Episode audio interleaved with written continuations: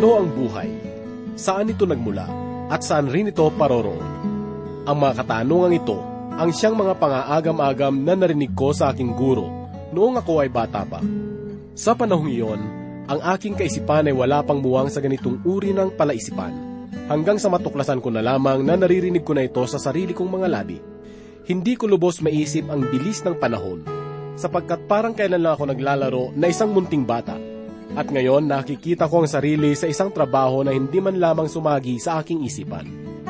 Ang buhay ay tunay na puno ng mga hindi inaasahang bagay, kaya naman hindi mawala sa isip ko kung ano nga ba ang patutunguhan ng lahat sa kabila ng magulong kasalukuyan na ating kinalalagyan. Minsan tuloy ay nangangarap ako na sana manatili na lamang akong bata upang maging ang aking buhay ay laging manatiling payak at walang inaalala. Ang ganitong kaisipan ay masasabi nating nakakatawa, ngunit hindi natin may iwasan na ang ganitong mga bagay ay sumagi sa ating kaisipan, sapagkat ang buhay ay puno ng palaisipan. Ngunit sa kabila ng hiwaga at hindi maipaliwanag na mga kaganapan, ang salita ng Diyos ang siyang dalisay na katotohanan at tumpak na kasagutan sa kahulugan ng buhay at sa tunay na layunin nito. Papasalamat ako sa Diyos sapagkat dito ko natuklasan ang kasagutang nagbibigay kapahingahan sa aking puso.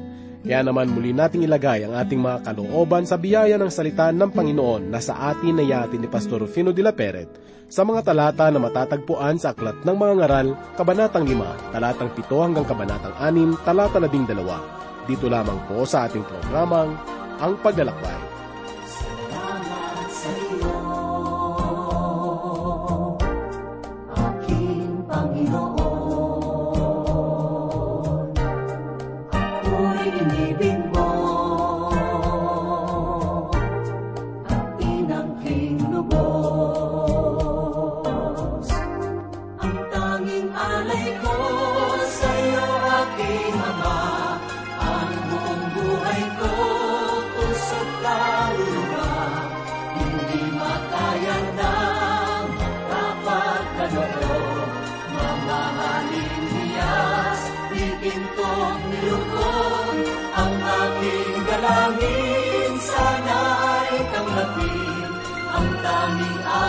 kulawan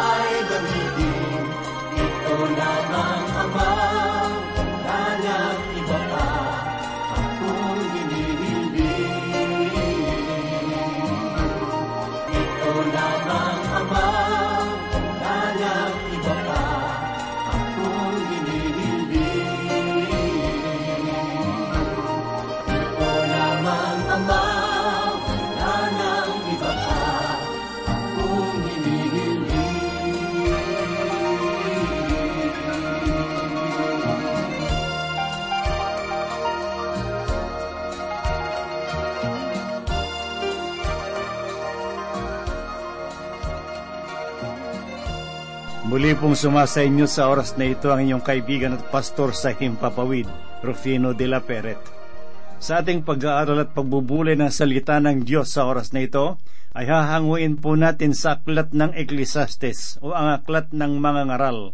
Kabanatang 5, simulan po natin si kapitong talata hanggang sa kabanatang 6, talatang labing dalawa.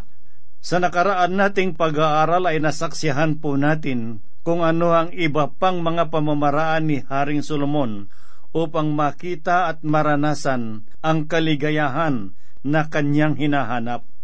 Sangayon sa ating mga nabasa, isa sa mga pamamaraan na kanyang ginawa ay ang tungkol sa relihiyon. Nakita natin sa pamamagitan ng kanyang mga talinghaga ay sinusuri niyang mabuti ang kalikasan ng Diyos at ang mga hinahangad ng Diyos sa kanyang mga anak. Nakakatawag pansin ang mga bagay na kanyang sinabi sa mga talata na ating nabasa. Bagamat alam niya at kilala kung sino at kung ano ang kapangyarihang ginagawa ng Diyos, ay hindi pa rin siya tumatalima sa Diyos.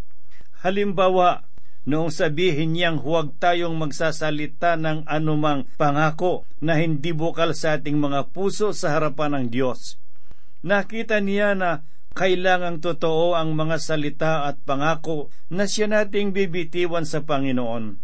Maaring maging babala ang mga bagay na ito sa bawat isa sa atin, na kung tayo man ay nangangako sa Panginoon, kailangan nating ilagay sa ating isipan na kailangan din nating tuparin sapagkat ipinahayag natin ito sa harapan ng ating Diyos na buhay.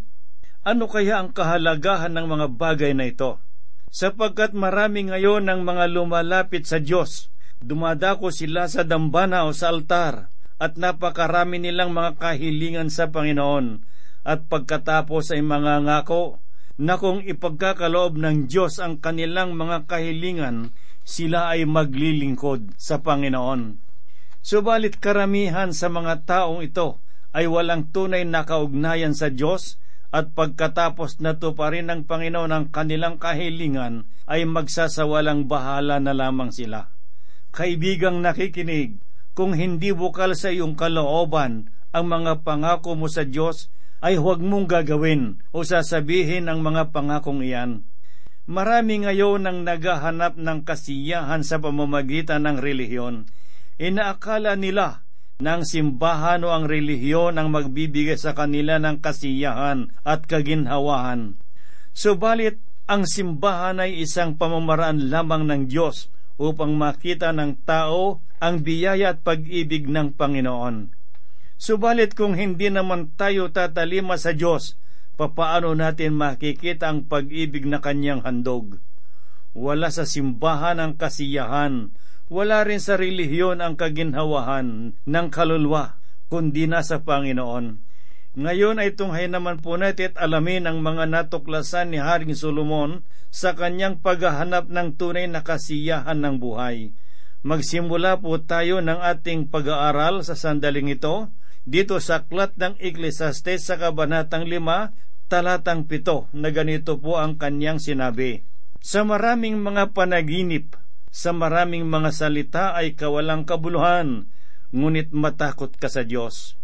Sa maraming mga panaginip at sa maraming mga salita ay walang kabuluhan. Napakaraming kawalan ang mga ito. Walang maaring maipapalit sa ating personal nakaugnayan at relasyon sa Diyos. Merong mga taong nagsasabi na meron akong panaginip o meron akong mga karanasan. At dahil dito ay inilalagay nila ang kanilang mga pagtitiwala sa mga bagay na ito. Merong mga tao ngayon ang ginagamit ang kanilang mga karanasan upang patunayan ang salita ng Diyos. Mali po ang pamamarang iyan napapatunayan lamang po natin ang salita ng Diyos sa pamamagitan ng ating mga karanasan. Sangayon sa aklat ng unang Juan, ikapat na kabanata talatang una. Kailangan daw nating subukin ang mga espiritu upang malaman natin kung ito nga ay galing sa Diyos o hindi. Napakaraming tao ngayon ang tinitignan lamang ang kanilang mga karanasan at pagkatapos ay doon na sila nabubuhay Pawang pamamaraan lamang ng relihiyon ang ganitong mga bagay at damdamin lamang ang mga ito at hindi nito napapatunayan ang tunay na ginagawa ng Diyos sa ating buhay. Kaibigan, ang pananampalataya mo ba ay nakasalalay lamang sa iyong mga karanasan o tanging sa salita ng Diyos? Meron ka bang relihiyon o nasa iyo ba si Kristo? Sa talatang walo ng ikalimang kabanata, dito sa aklat ng mga ngaral ay ganito po naman ang sinasabi. Kung iyong nakita ang isang lalawigan na ang dukha ay inapi, at ang katarungan at katuwiran ay inalis, huwag kang magtaka sa pangyayari, sapagkat ang mataas na pinuno ay minamasdan ng mas mataas at may lalong mas mataas pa kaysa kanila. Marami tayong naririnig na katiwalian ngayon sa ating bansa at lalo na sa mga tulong na dapat sanay maibigay sa mahihirap. Napakarami ngayon ang nagiging mayaman sa pamamagitan ng pamamaraang katulad nito. Darating ang panahon na hahatulan ng Diyos ang gumagawa ng mga bagay na ito. Nakikita ng Diyos ang lahat ng mga nangyayari. Sa aking palagay, kung isa kang kristyano, ngunit gumagawa ka ng kasiraan ng ibang tao, kailangan mong umalis sa kalagayang iyan. Kung bahagi ka sa ganitong mga gawain, maniwala kang nalalaman ng Diyos ang lahat ng mga bagay na ito at darating ang panahon na hahatulan ka ng Diyos.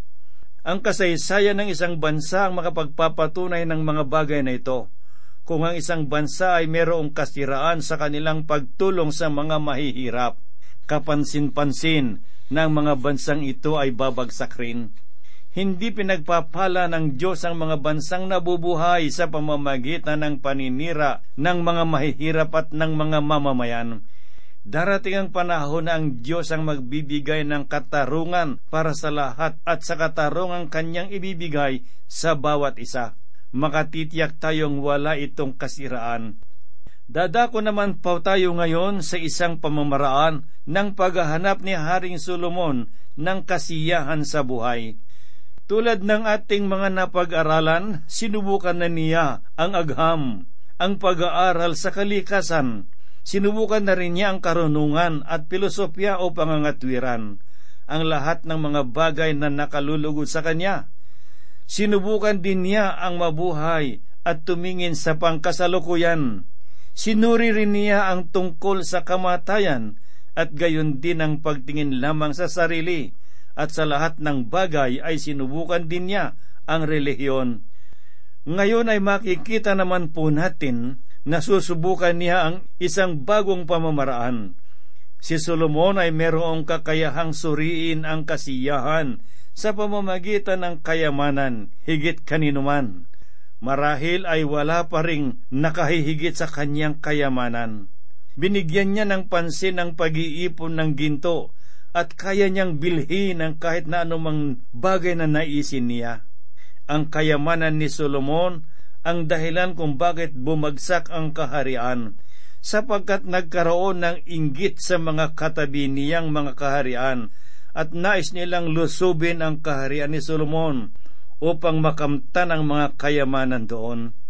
Pinalibutan nga ng Diyos ang kahariang ito, subalit dahil na rin sa kasamaan ng mga tao kung bakit pinabayaan ng Diyos na masira ang bansang Israel.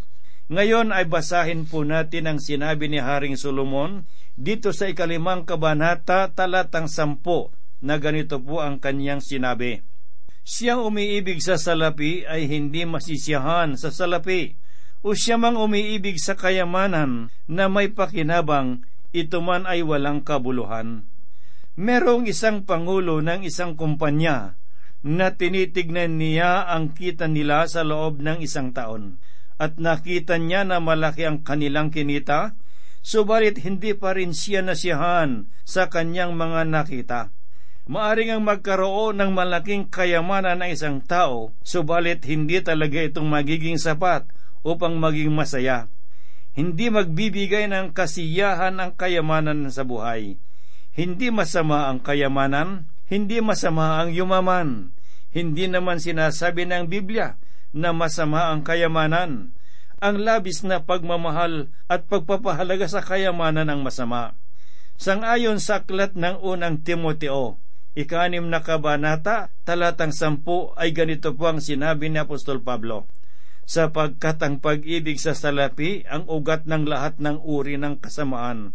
Nang ilang nagnanasa nito ay napalayo sa pananampalataya at tinusok ang kanilang mga sarili sa kalungkutan. Ang pag-uugali o ang tingin ng isang tao sa salapi ang mali wala namang mali sa ating mga pag-iipon o pag-iimpok o paghahanap ng salapi. Ang mali ay ang mga taong naghahanap at ang paggamit nito. Ang labis na pagmamahal sa salapi at ang pamamaraan ng paghahanap ng salapi ang nagdudulot ng kasalanan sa buhay ng tao. Ang kasakiman, ang pagiging gahaman sa salapi ang malaking kaaway ng tao ngayon. Halimbawa na lamang ang mga magaganda at makabagong gamit ng mga tao ngayon. Ang nais ng tao ay magkaroon din sila ng mga makabagong gamit. Subalit kapag nagkaroon sila ng mga gamit, ay nais pa nila ng mas magaganda pa at magagara at makabagong mga kagamitan.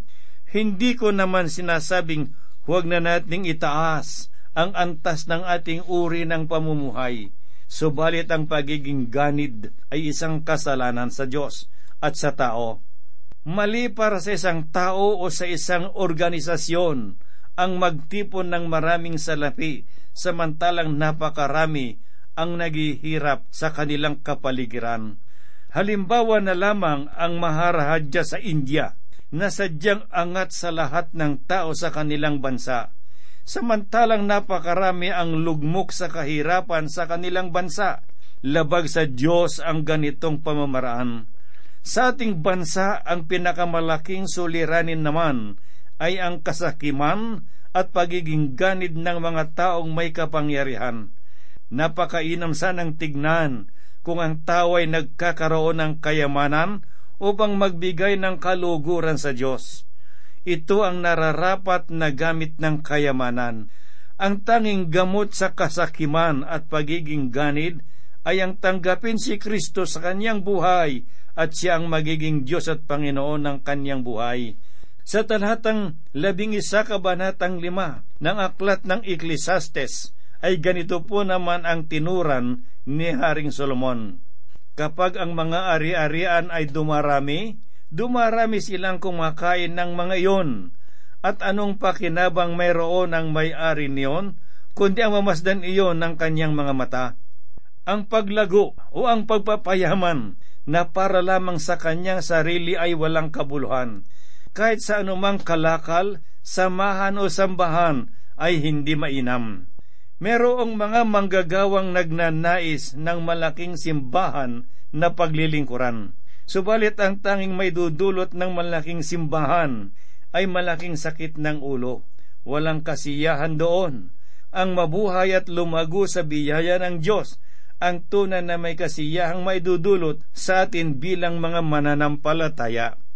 Ngayon ay basahin naman po natin ang sabi ni Haring Solomon dito sa talatang labing dalawa. Masarap ang tulog ng manggagawa, kumakain man siya ng kaunti o marami, ngunit ang nagpapakasawa ng mayaman ay hindi magpapatulog sa kaniya. Maaring ko konti lamang ang kinakain ng isang manggagawa, subalit nagdudulot naman ito ng kalusugan sa kanyang katawan. Dahil sa kakaunti lamang ang kanyang kinakain ay malayo naman siya sa pagkain ng marami kong kayat, makakatulog siya ng mabuti sa gabi. Makakain ng isang mayaman ang lahat ng kanyang ninanais, kung kaya't madali siyang magsawa o madali rin siyang mawalan ng gana dahil sa masasarap na pagkain na nasa kanyang hapagkainan. At higit pa rito, ay kailangan niyang alalahanin ang lahat ng kanyang kayamanan kung kaya't buong magdamag siyang gising at hindi makatulog. Kung papansinin po natin ang mga mayayaman, naubos nila ang maraming panahon sa pag-aalala sa kanilang mga kayamanan. Palagi nilang iniisip ang kanilang mga ari-arian at mga alahas. Hindi nila agad maiiwan ang kanilang mga tahanan dahil sa kanilang pag-aalala ng kanilang kayamanan ay mananakaw hindi tulad ng isang pangkaraniwang manggagawa na madali silang makatulog sa gabi dahil wala silang gaanong iniisip na mawawalang kayamanan. Dito po naman sa talatang labing tatlo ay ganito po naman ang ipinahayag ni Haring Solomon. May malubhang kasamaan na aking nakita sa ilalim ng araw. Ang mga yaman ay iniingatan ng mga may-ari niyon sa ikapapahamak niya. Sa katotohanan, ay higit na nakapagpapahamak ang kayamanan kaysa makatulong nito. Kung minsan ay mas masaya pa ang mga mahihirap kaysa mga mayayaman. Sa talatang labing apat ay ganito po naman ang sinasabi, At ang mga yamang iyon ay nawawala sa isang masamang pakikipagsapalaran, at kahit sila ay magulang ng mga anak, walang naiwan sa kanilang mga kamay. Sinasabi ng mga ngaral na maaring magkaroon ng maraming salapi ang magulang at ito ay ipamamana sa kanilang mga anak at pagkatapos ay lulustayin lamang ng kanilang mga anak sa mga walang kabuluhang mga bagay, mawawala ng saysay ang kanilang mga pinaghirapan. Subalit ngayon ay naging marunong na ang mga tao. Iniiwan na nilang kanilang mga kayamanan sa mga napagkakatiwalaang tao at ipapamahagi sa kanilang mga anak ng unti-unti bago sila mamatay. Ang susunod na kabanata na ating tatalakayin ngayon ay ang pagtatapos ng pananaliksik at paghahanap ni Haring Solomon ng kasiyahan sa pamamagitan ng kayamanan. Basahin po natin ang kanyang sinabi dito sa ikaanim na kabanata, una't ikalawang talata ng Ecclesiastes. May kasamaan akong nakita sa ilalim ng araw, at ito'y mabigat sa mga tao. Isang tao na binibigyan ng Diyos ng kayamanan, mga ari-arian at karangalan, na anupat walang kulang sa lahat ng kanilang ninanasa, gayon may hindi siya binibigyan ng Diyos ng kapangyarihan na tamasahin ang mga iyon, kundi dayuhan ang nagtatamasa sa mga iyon, ito'y walang kabuluhan at mabigat na kapighatian. Minsan ay merong isang mayaman na ang tanging nasa plato niya ay kakaunting pagkain, sapagkat ipinagbabawal sa kanya ang iba't ibang mga pagkain. Sa kanyang tabi ay merong isang nagtatrabaho sa hotel na tinutuluyan ng mayaman at ito'y kumakain ng isang malaking karne. Ang tao na kayang bilhin ng nais niya ay hindi makakain nito, samantalang ang taong hindi makabili ng pagkain na nais niya ay kumakain ng malaking piraso ng karni, sapagkat ito ibinigay lamang sa kanya ng kanyang pinagtatrabahuhan. Mas mabuti pa ang masarap na pagkain kaysa malaking salapi na naimpok sa bangko.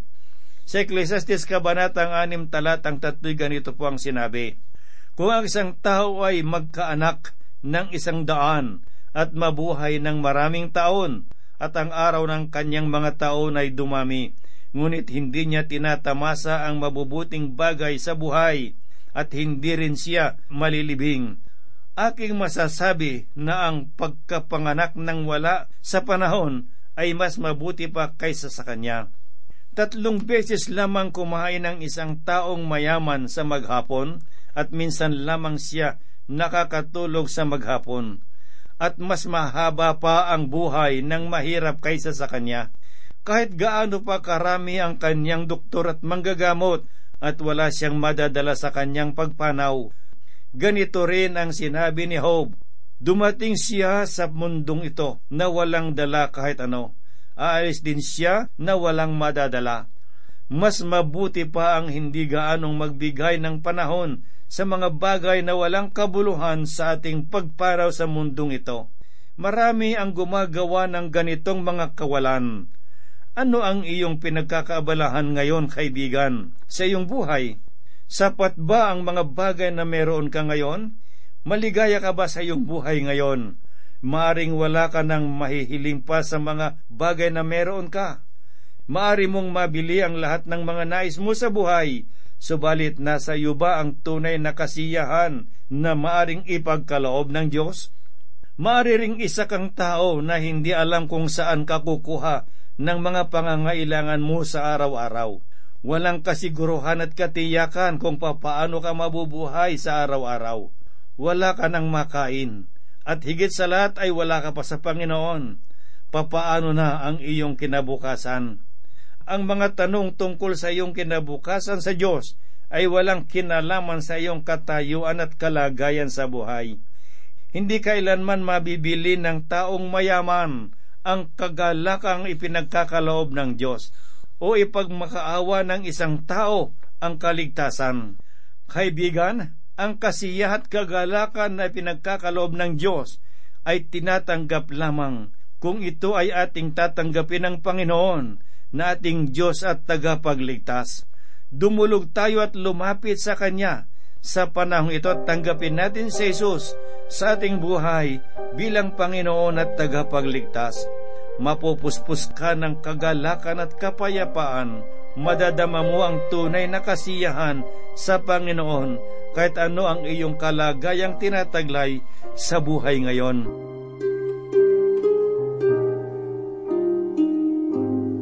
Tayo po ay manalangin. Diyos na dakila at maibigin sa lahat, Ikaw na aming Panginoong buhay, Ikaw na aming Diyos at aming tanggulan. Salamat sa iyo, Panginoon, sapagkat kami na iyong mga anak ay di mo pinababayaan. lagi kang nakatunghay sa aming mga pangangailang at kalagayan. Sa oras na ito, Panginoon, sa mga kaibigan at mga kapatid na nakikinig ng iyong mga salita, sa anumang kalagayan ng buhay, maaring sila, Panginoong Diyos, ay nasa marangyang kalagayan. Tinatamasa nila ang tunay na kaligayahan, Panginoong Diyos, ng mga bagay ng sanglibutan ito Ngunit kung wala ka sa kanilang buhay, Panginoong Diyos, mangusap ka sa kanila. Panginoong Diyos, gayon din sa mga kaibigan at mga kapatid na marahil ay nasa pagdarahop na kalagayan, naghihirap, walang tiyak na kinabukasan, Ngunit Panginoong Diyos, kung ikaw ay kikilos sa kanilang mga buhay, magkakaroon din sila ng kagalak at kasiyahan sa kanilang kalagayan sapagkat ikaw ang maghahari sa kanilang buhay.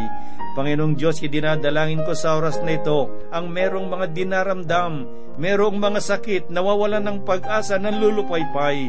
Sa iyong pangalan, idinadalangin ko po ang kagaling at lunas ng kanilang karamdaman. Gayun din sa mga nalulungkot, yung mga nalulumba, yung mga tumatangis, ikaw ang kanilang kaaliwan sa mga nasa loob ng bilangguan, Panginoong Diyos, bagamat hindi sila malaya sa likod ng rehas, ngunit sa pamamagitan ng pananampalataya, sila ay magiging malaya sa kapangyarihan ng kasalanan.